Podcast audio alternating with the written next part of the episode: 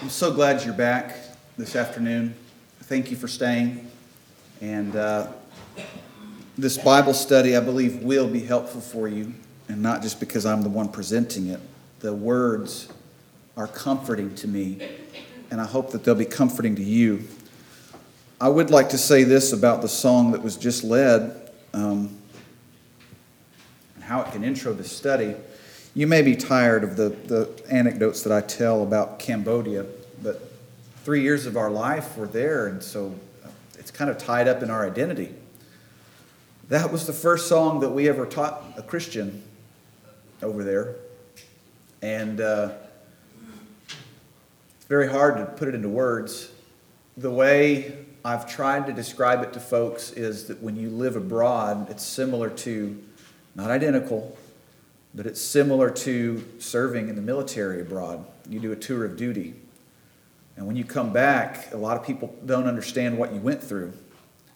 But there's things that bring up they bring up memories of the way you spent your time.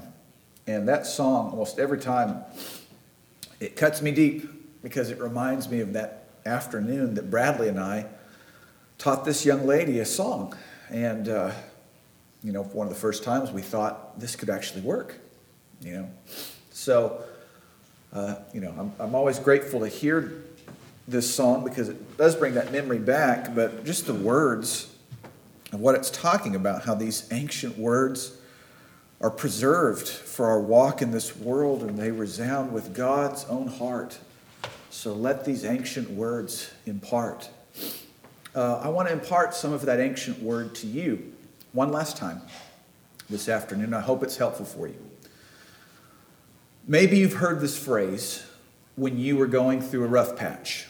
Somebody had the best of intentions and they put their hand on your shoulder and they said, You know, God doesn't ever give you anything you can't handle. Or, God will never give you more than you can handle.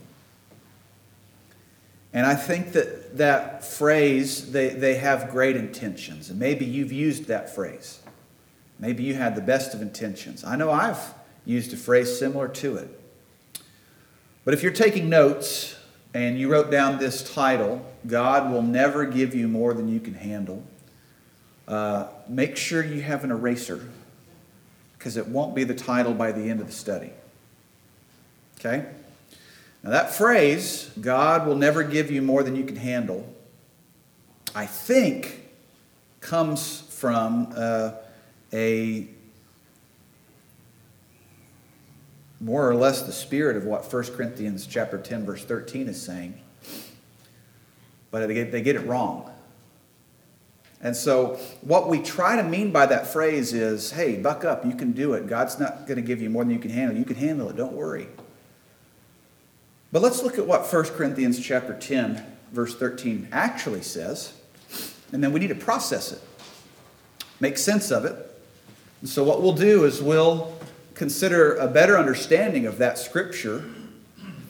And next, we'll consider what a temptation is versus a trial or as the New King James will call it, a, a, tri- a tribulation, right? And then finally, we'll ask the question why would we be given more? Because that in itself kind of seems a little bit unfair, doesn't it? That God would give you more than you can handle? Suddenly now, uh, you know, it seems like, oh, I don't know if, if I like this. If it's just going to get dumped on me and I'm not going to be able to handle it, do I want that in my life?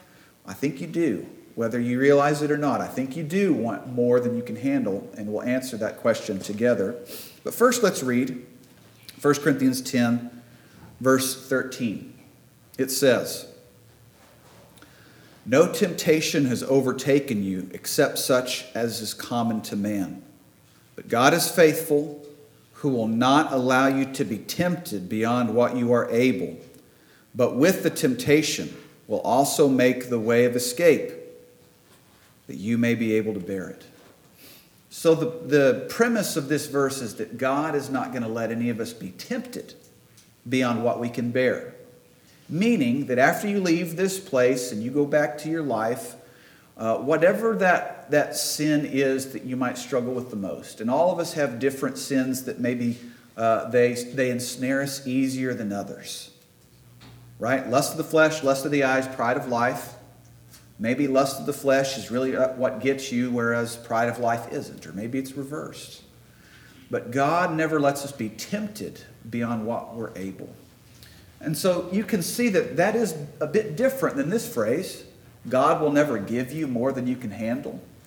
And so I'm going to go ahead and change the title of this sermon to state this God will give you more than you can handle. When we're talking about trials and tribulations, God will give you more than you can handle. And this scripture uh, should not be the scripture that we use to talk about that. The scripture that I think best helps me understand it, and I hope it's helpful for you as well, is 2 Corinthians 1, verses 8 through 11. Now, before we get to that, that's the conclusion that we're talking about. I think it would be healthy for us to understand the context of 1 Corinthians 10, verse 13, that God won't let you be tempted beyond what you can bear. Now, that verse, if you back up one verse, I'd love for you to have a Bible because we're going to be reading uh, the first part of this chapter together. 1 Corinthians chapter 10, verse 12 says, Therefore, let him who thinks he stands take heed lest he fall. Now, what does that have to do with verse 13? Well, I've illustrated it on the board a little bit, and um, guess I could plug it here. I haven't the whole meeting, but I have a YouTube channel and a, a, podcast and a website and a bunch of things under the umbrella of pureandsimplebible.com. And one of the things that I like to do on Pure and Simple Bible, the YouTube, is make illustrated whiteboard videos. And so you're kind of getting a brief example of it, but I encourage you to go check it out after services. So, verse 13 God's not going to let us be tempted beyond what we're able to bear, and He provides a way of escape. And then, if we were to back up, it says, uh, Be careful lest whenever you stand, you actually fall. And so we have this illustration here of a guy standing on a little uh, stool, and the legs of that school, stool are his pride and arrogance. And be careful because you might fall even though you think you're standing. Well, what's that have to do with this? And what does it have to do with this? Well, let's back up and read it because this will help us understand that. Here.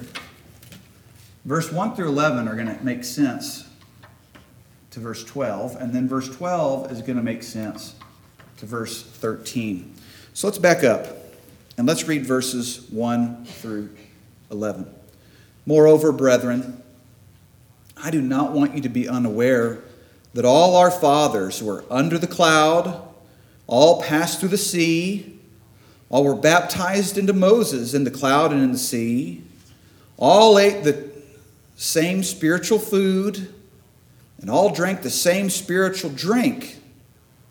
For they drank of that spiritual rock that followed them, and that rock was Christ. Wow. These people had a lot of good stuff in fact, I would say that, you know, maybe like this little trophy up here, you know, they're the best people in the world.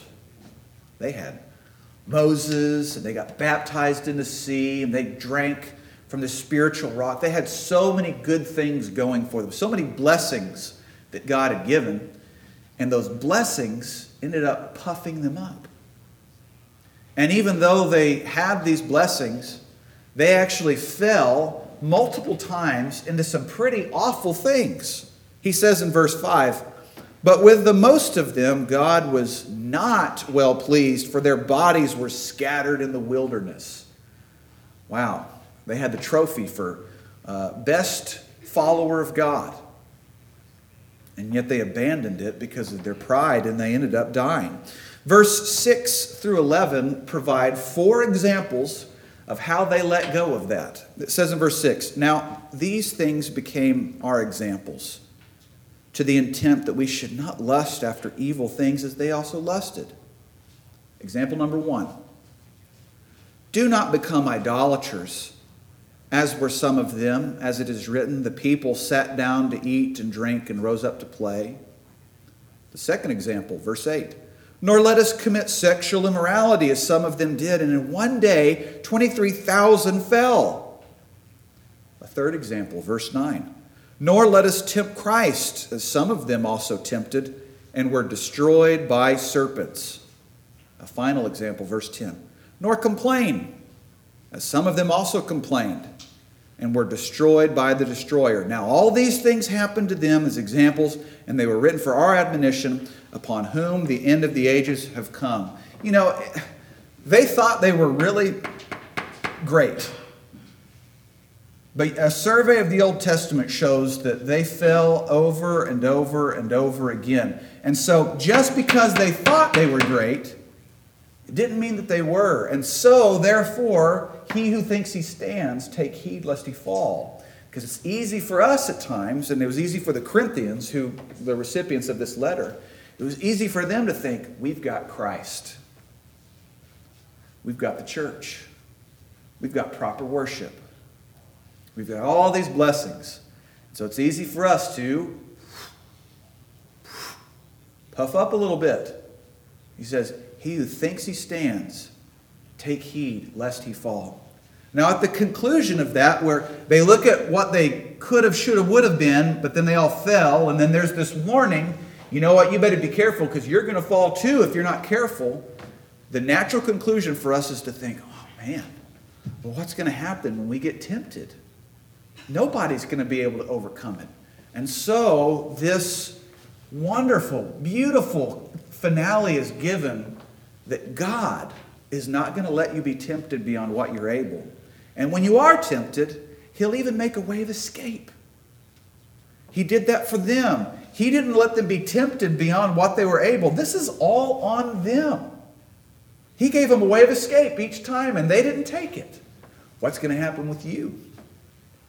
When temptation comes, God will give you a way out. Will you take it or will you not? And friends, I just want to encourage you with this don't test God, don't tempt God. You know, we use this as a silly example, and I will too, but it's not a silly thing. Alcohol is a serious thing. But if your temptation is alcohol, right, then don't tempt God by saying, you know what, I'm not going to drink, but I'm going to go in the bar because that's where my friends are. And those tasty peanuts on the, the bar, I'm going to eat some of those. I'm going to talk to the bartender. I'm going to sit next to my best friend as he's uh, drinking. What are you doing? You're not fleeing temptation, you're courting it. God gave you a way out. He opened the door, and that door was don't go in there, go somewhere else. And we can apply this to any temptation we have. Flee it instead of courting it. Now, if this verse, which we used to say, uh, some people have used it to justify that God's never going to give you more than you can handle. We've now proven that that's really not what that's talking about at all. It's talking about temptation. And so before we talk about how we're given more than we can handle, the next thing I want to mention briefly is uh, just asking what's the difference between a temptation and a trial? Because you will be tempted and you will be tried, and God is involved in one of those. And sometimes we assign both of them to God. You know, a, a, a temptation, which is what I have right here, if I could illustrate it. A temptation is when we have a desire for something, we're thinking about it. Ooh, this is what I want. I know it's contrary to God's will, but this is what I want. And that desire leads to sin, and sin is like missing the mark. Imagine uh, aiming an arrow at a target and shooting it, and then just completely missing the target. That's what sin is. And that sin leads to death. This is the process known as temptation. Is God involved in that? Does God put desires into your mind so that you'll fall from grace? The scriptures will answer that for us in a moment. What is a trial? Well, a trial works a bit differently than this. And I think a great scripture, if you'll read it with me, is Romans chapter 5. It's in the Pew Bible, page number 1734. 1734 in the Pew Bible. And in Romans chapter 5, and we'll read verse 3 and 4. And again, I might use the word trial, uh, and the scripture we read is going to use the word tribulation. I think it's talking about the same thing.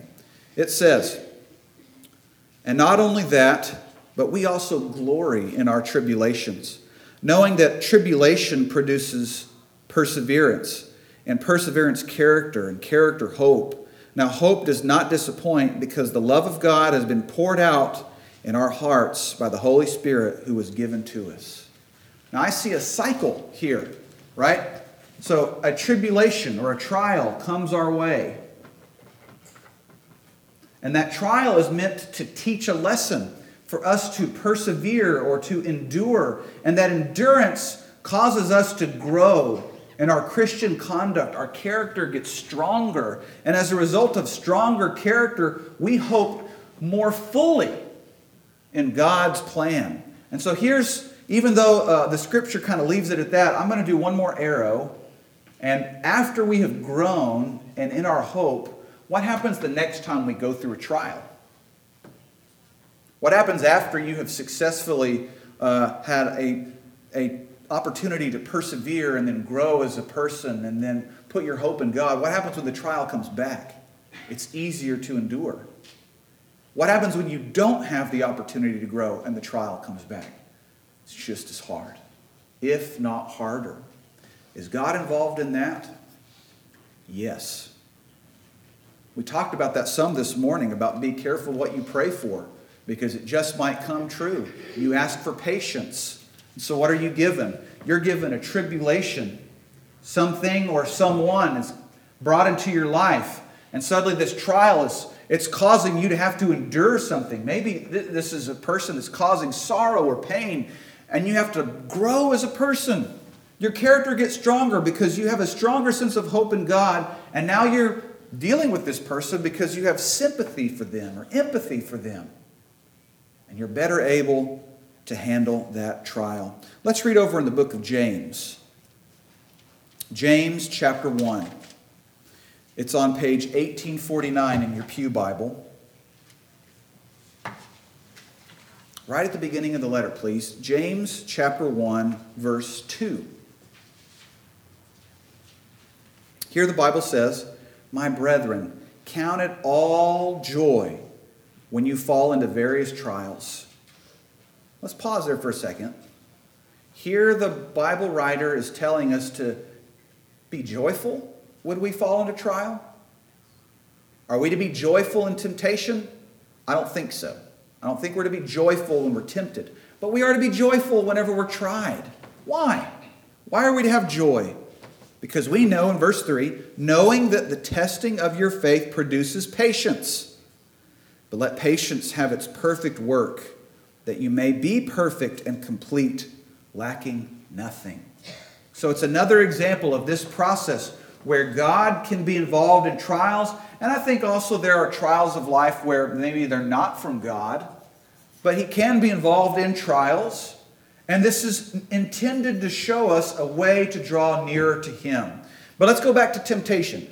Is God involved in those? Is God inflicting us with thoughts to fall from grace? Well, we can read about that in verse 12. We're in the same chapter. James chapter 1, verse 12. Blessed is the man who endures temptation, for when he has been approved, he will receive a crown of life which the Lord has promised to those who love him. Let no one say, when he is tempted, I am tempted by God. For God cannot be tempted by evil, nor does he himself tempt anyone. But each is tempted when he is drawn away by his own desires and enticed. And when desire has conceived, it gives birth to sin. And sin, when it's full grown, brings forth death. Just as this temptation cycle or uh, line takes place, the natural progression goes from desire to sin to death. Friend, I have one more thing about this before we move on to that last scripture to say. Is it wrong to be tempted? Is it sinful to be tempted. And, and when I say tempted, what I mean is a choice is put in front of you. Think about it like a scale. And you've got on one side the choice of obeying God, and the other side is the choice of disobeying God. And what a temptation does is it unfairly makes that disobedience look better. It's put something special, razzle dazzle on here that says, hey, it's actually better to disobey God. As one brother told me, the devil always takes more than he gives. And he may promise, but he always takes more in the end. And I would just suggest to you that even though all of us are tempted, may we not feel guilty to think, oh man, I'm being tempted. I have this desire, and those are wrong. Because you know what? Jesus was tempted. As the book of Hebrews says, he was tempted in all ways that we are, except without sin. And so when this starts, just remember that when desire comes into the mind, Jesus has been in that frame of mind as well, where desire came in. He was able to overcome.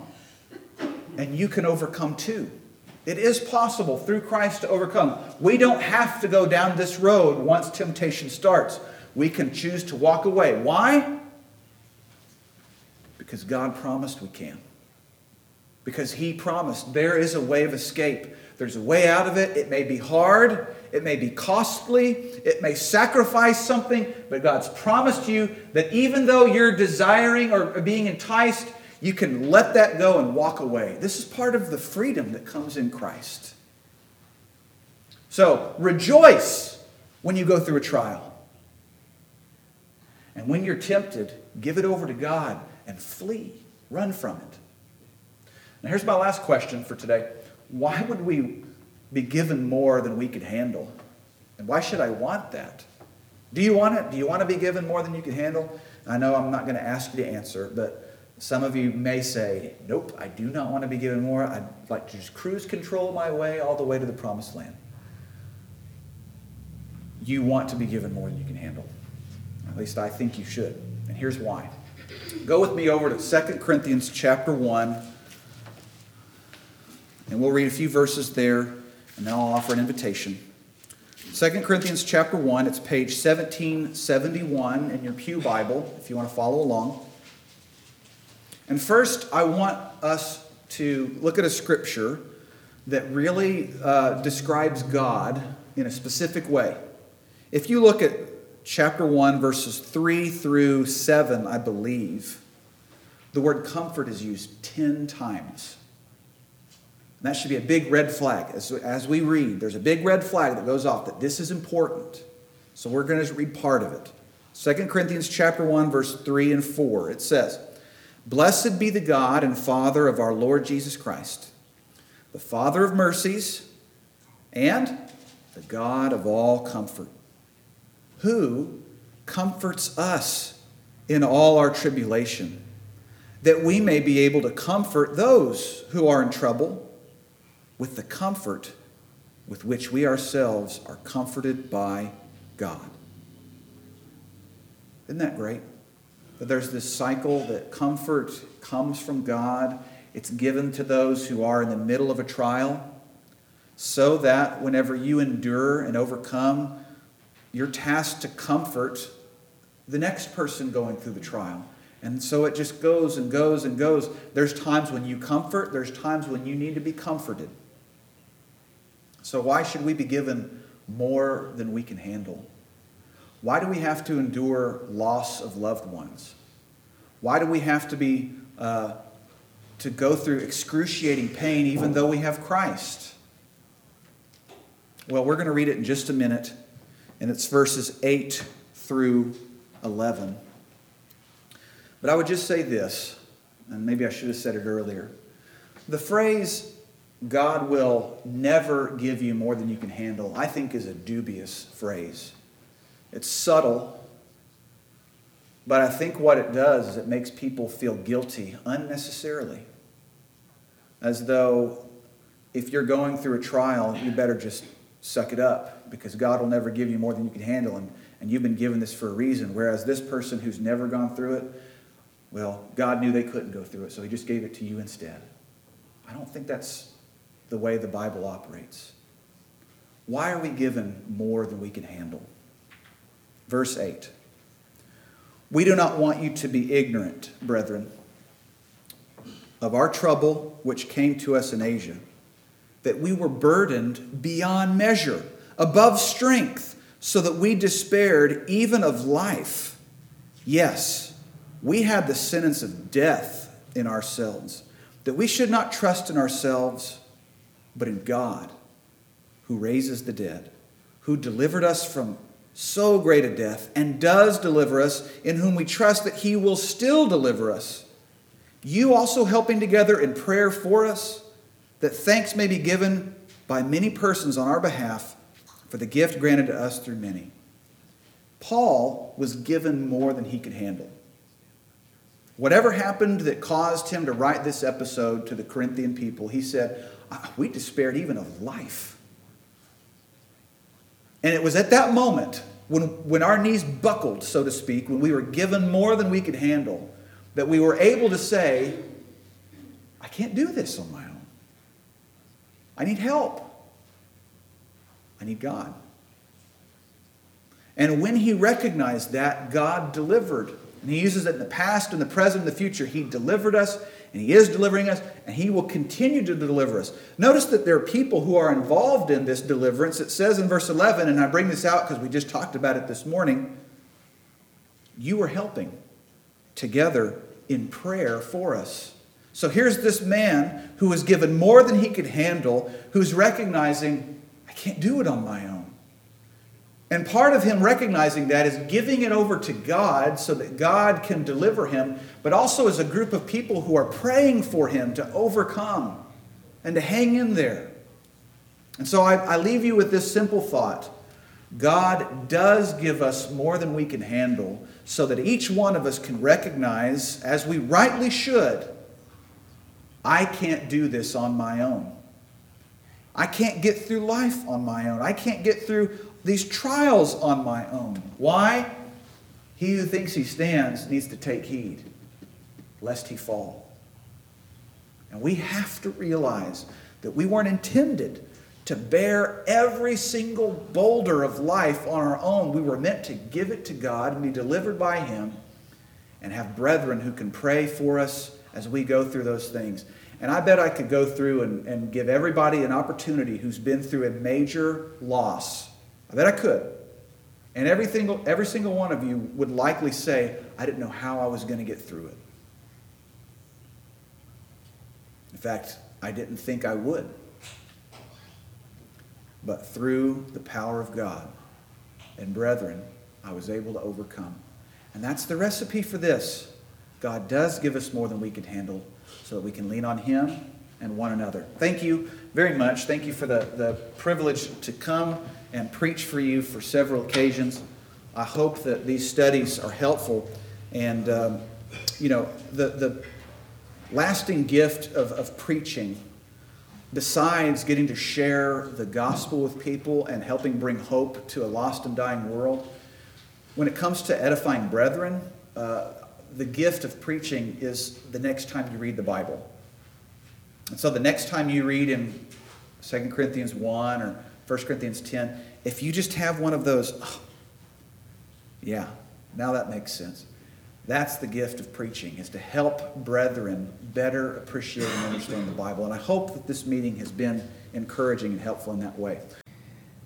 We thank you for listening to our podcast put on by the Church of Christ at 2215 Planz Road in Bakersfield. If you would like any additional information, or you would like to receive a free Bible correspondence course by mail, please email us at info at churchofchristbakersfield.com. Our service times are Sundays at 10:30 a.m. and 5 p.m. and Wednesdays at 7:30 p.m. Please make plans to join us. We would love for you to be our honored guest.